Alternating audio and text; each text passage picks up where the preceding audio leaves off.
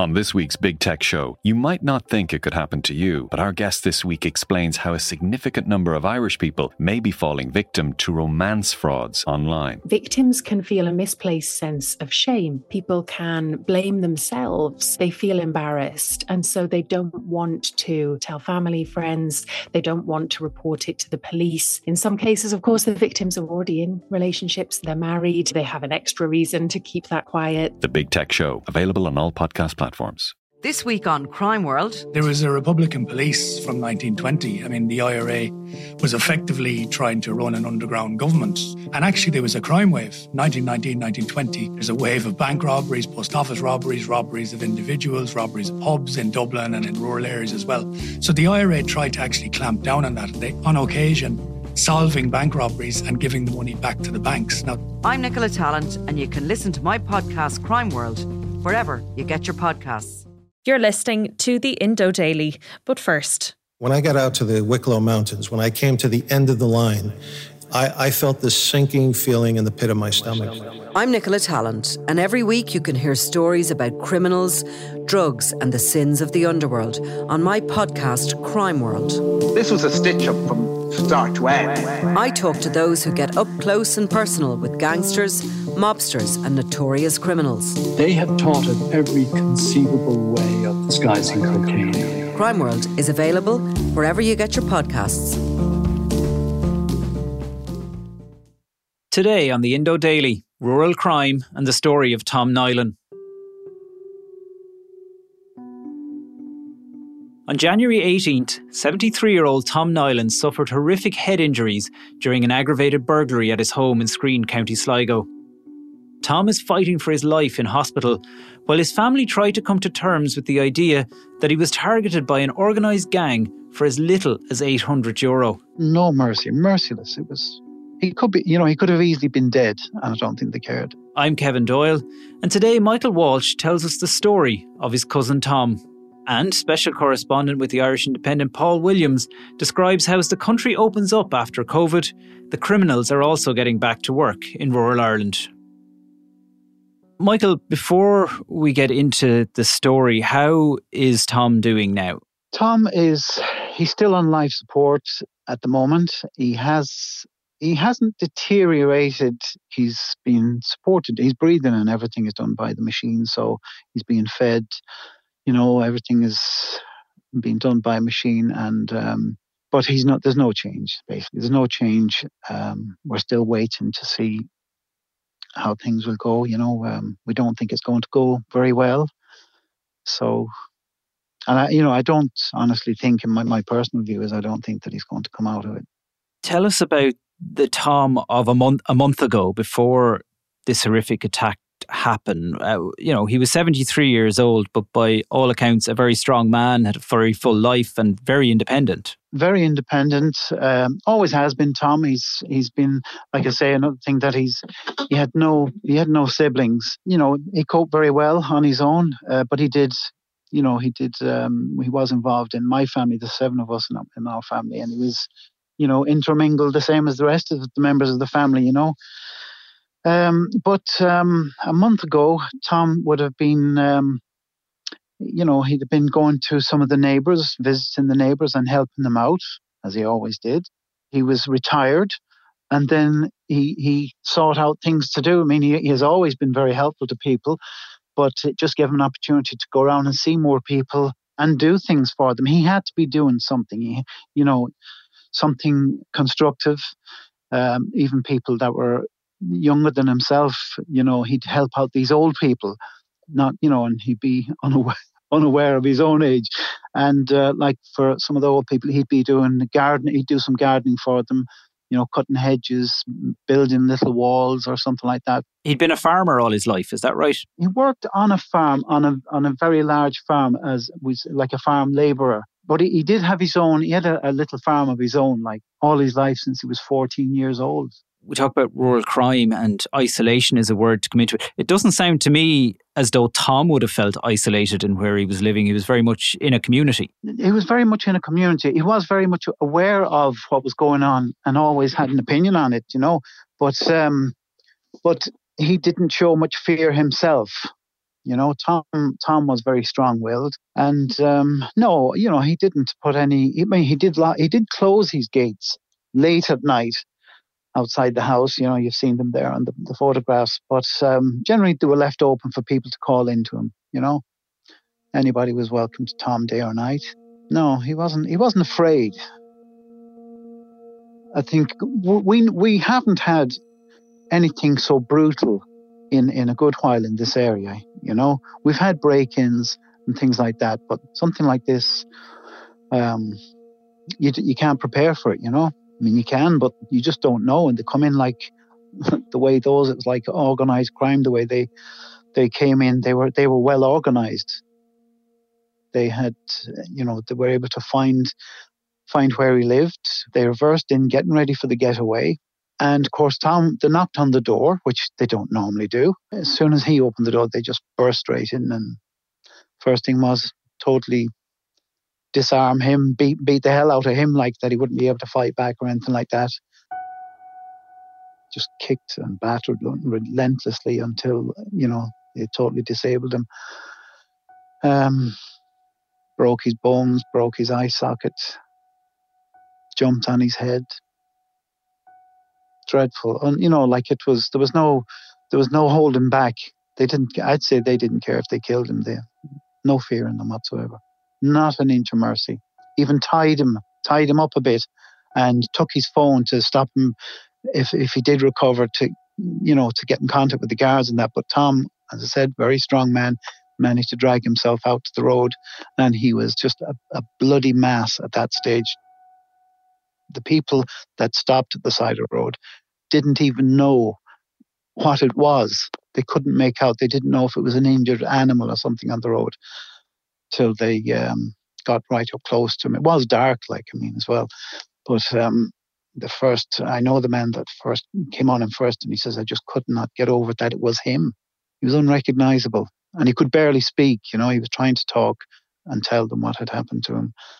Um, and then they alerted the neighbors and and it went from there. You know, they they got on to the guards and ambulance and so on. He could be, you know, he could have easily been dead, and I don't think they cared. How did you feel, Michael, when when you saw him? Because that must have been some shock, given what you've described. It is a shock. I mean, you can't imagine it. I mean, we see horror films, but this was just the reality of this. This this is my my cousin Tom. That's you know you know yourself. If you if your family, you know, you have you expect some recognition. But when I went in and looked at him, I didn't know it was him. You know, I really couldn't until they they said he's in there, and they did warn me. They said, "Now, you know, just prepare yourself." And again, people tell you things like that, but you can't be prepared for something like that. And like I said, grotesque. It was like something made up for a horror film. His head was enormous. It was black and blue, purple.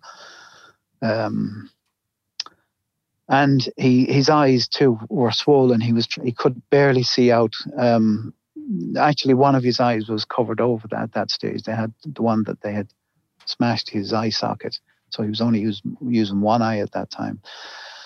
And um, um, what do you do? You, you, you're aware, you know, you're shocked, and you don't want to let them know that you're shocked. You know, this person in front of you doesn't realize how bad they are, mm. and you don't want. You have to hide your own emotion. Oh, you do. God, you do. You, you have to do that for their sake.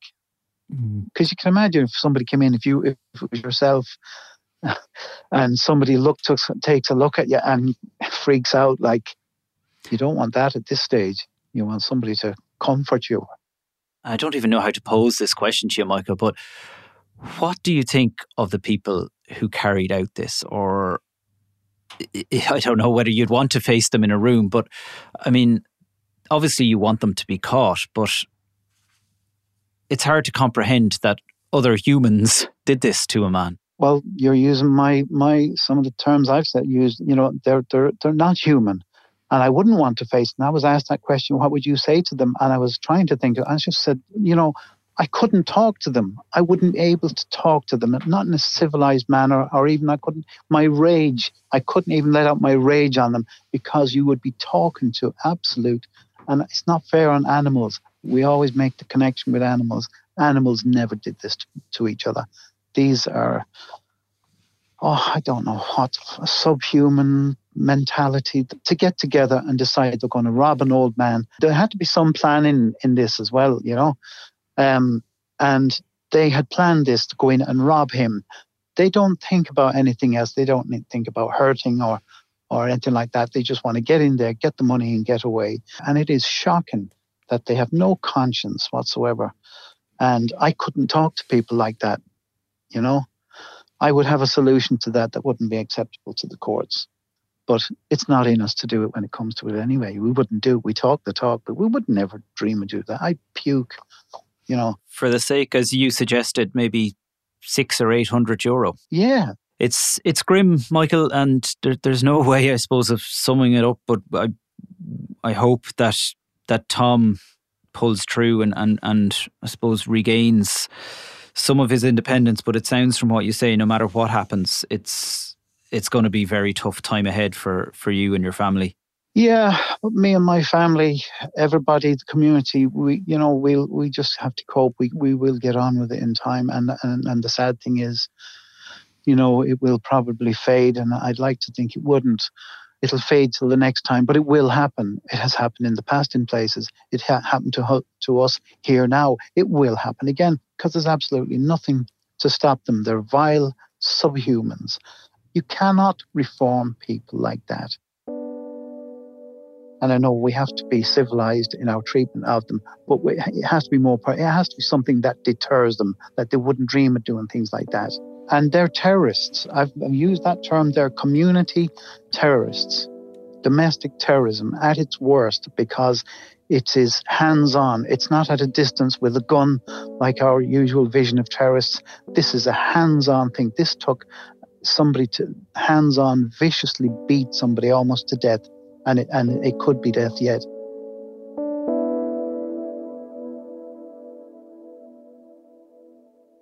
Paul Williams, the phrase rural crime, we use it a lot, but it's kind of a catch all phrase. What exactly do we mean when we talk about rural crime being a problem?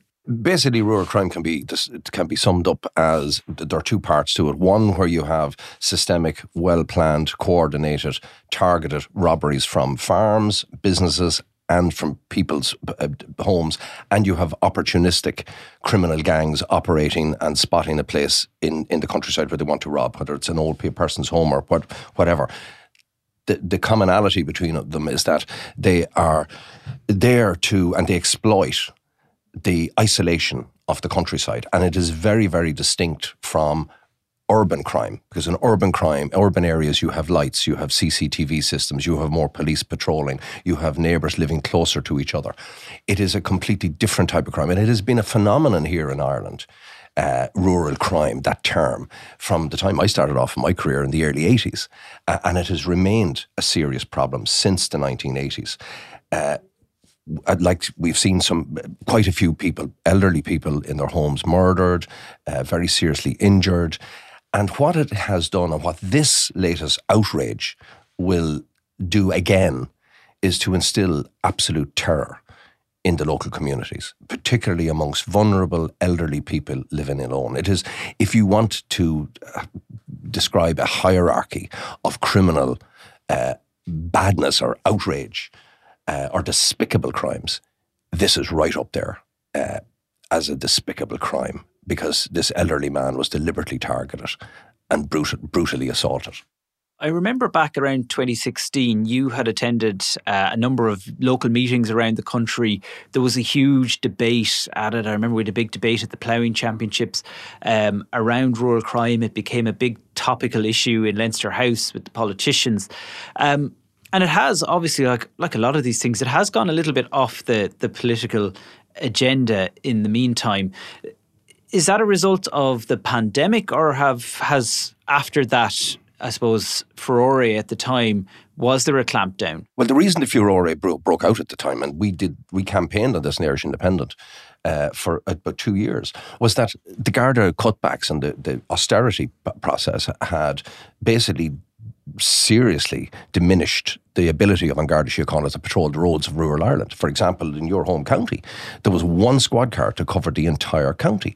Uh, the government at the time and the Gardaí at highest level denied that there was any problem, yet people were coming to us in their droves telling us about being robbed, and whole communities were coming together talking about this. Now, that austerity was lifted. They they got off their backsides and they did something about it. Uh, more police were recruited and more police patrols were put on the uh, on the roads of rural Ireland, and it did reduce. Now, after that, then when the pandemic came along, like pandemic really did was bad. It was bad for everybody, but it was particularly bad for criminals because in order these are traveling criminals as we described them who travel around the country identifying targets and robbing them, just like this poor man in Sligo. Um, and the it was impossible for them to move around because there were so many Garda checkpoints monitoring uh, movements purely because we're trying to keep people safe from the pandemic. But you know, just like everything else in society, uh, following the lockdown and the reopening, uh, criminals are going back to work, and these guys.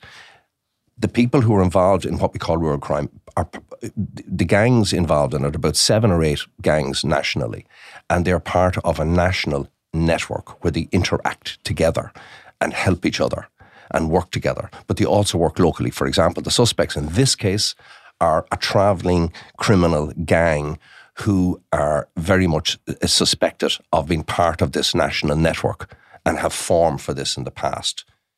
So you're saying there are actually a number of separate gangs, but almost like a co-op. They they work together, give each other tip-offs, and they find targets and communities that they see as vulnerable yeah, it's an it operates just like a network. It's organized crime. It is a new. It's another branch of organized crime.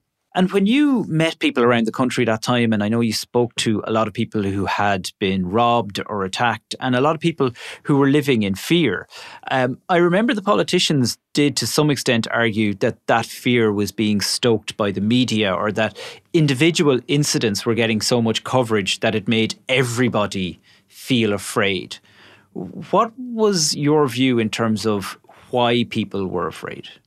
You see, it's particularly elderly people. See, an elderly woman living on her own. We interviewed loads of these people uh, at the time. And like, these guys come into your house, even if they don't lay a finger on you. The fact that they broke into their homes, like the people living in rural Ireland live very peacefully. Crime rates in rural Ireland are very, very low. They're the lowest you'll ever get. Uh, and, and that was consistent. the political argument, Paul, was that the stats didn't back up this idea that there's a problem with rural crime. But they were wrong in that because the stats did show that there was a major upsurge since the, the, the austerity in the late, late 2008, 2009, 2010, that it had crept up, that there was a problem around the country because the amount of people that came to us talking about rural crime and who were being victims. For example, I ended up chairing a meeting that was held in, uh, in Thurles. Two and a half to 3,000 people turned up at that meeting, Kevin. And there was intense anger. Another meeting that took place in Kells or Trim, and that was attended by over a thousand people. So if there wasn't a genuine problem in rural Ireland at the time, those kind of numbers wouldn't have turned up. And also, the government wouldn't have been forced to do something about it.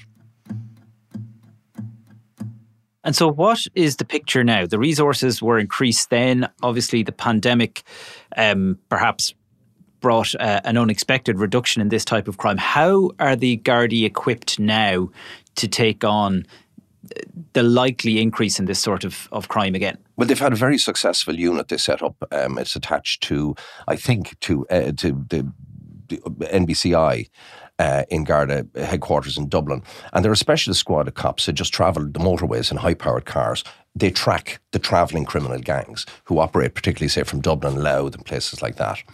Um, in this particular case, what we're looking at at the moment in Sligo, these guys, this gang is local, but they would be a gang that they would have been watching on several occasions in the past and have come to guard attention on many occasions in the past.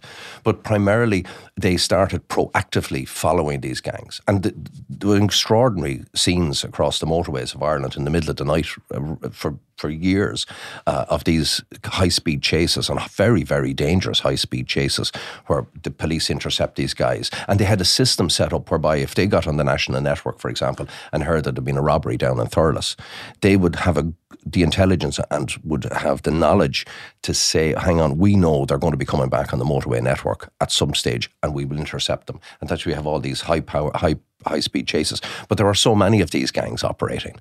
Uh, and as soon as one group from a gang are taken out of the picture, there are other people within that group uh, prepared to take over and continue. And some of the people involved in these robberies are as young as some of them are, can be as young as 10 and 11 and 12 for being brought on these jobs to put children. them through. Children. Oh, absolutely. One of the big things that came out of uh, that rural crime uh, campaign at the time five years ago was that, you know, farmers talking about finding it where people have broken in and stolen diesel and machinery and stuff like that, whereby they could see the evidence on the ground with the footprints of a child no more than five and six having put through a window to open a door to let them in you know, to rob it. So th- that is very much a, a, characteristic of this particular kind of crime. The kind of people involved, they are bringing and utilize children. Like gangland killer, killings in Dublin uh, and, and, uh, criminals killing each other and robbing each other and stuff like that, they're all of a certain age. They're, they're all old enough to hold a gun. They're in their late teens upwards. But this particular phenomenon uh, has a very high number of kids involved. And then just going back to the case of Tom Niland, what do you expect that Gardaí are doing in that particular case? Do you think that it does seem from, from the reporting from our colleague Ivan Murray in Sligo that they seem to know who they're looking for here. Do you expect that they will find those responsible uh, for this horrible robbery? Oh, I'd be absolutely confident that they will. You have to remember there's certain dimensions to this crime. For example, when these people went into that house, they thought they were going to have a, that Tom was going to be an easy target. He was a big, strong man, my understanding is, and he was very, and he was well able to mind himself. So he put up a fight, and somebody they they, from what we know of his injuries, that then this became a very chaotic crime very quickly. That's whenever you see a crime like that taking place. It, one of the things from an investigative point of view is that you have a, you have a of a, a huge amount of uh, forensic evidence when a crime is chaotic. Uh, I have absolutely no doubt to catch these guys. They already have major suspects in mind, I understand. But because the reason to have these suspects in mind because is where they live geographically and their previous form, what they're known for. This particular group of criminals, um, and it, like as Evan's uh, uh story today says that you know tells us that you know they had followed Tom from, they had been clearly watching him and they would have had access to that area and would have been known in that area and would have been part of the local scene. And, you know, so it was easy for them to follow him and watch him. And they decided, for whatever reason, we will, we will rob this man tonight. That was Paul Williams, special correspondent for the Irish Independent. I'm Kevin Doyle, and today's episode of the Indo Daily was produced by Mary Carroll, researched by Tabitha Monaghan, recorded by Gavin Hennessy, with sound design by John Smith. If you enjoy the Indo Daily, don't forget to like, follow, and leave us a review.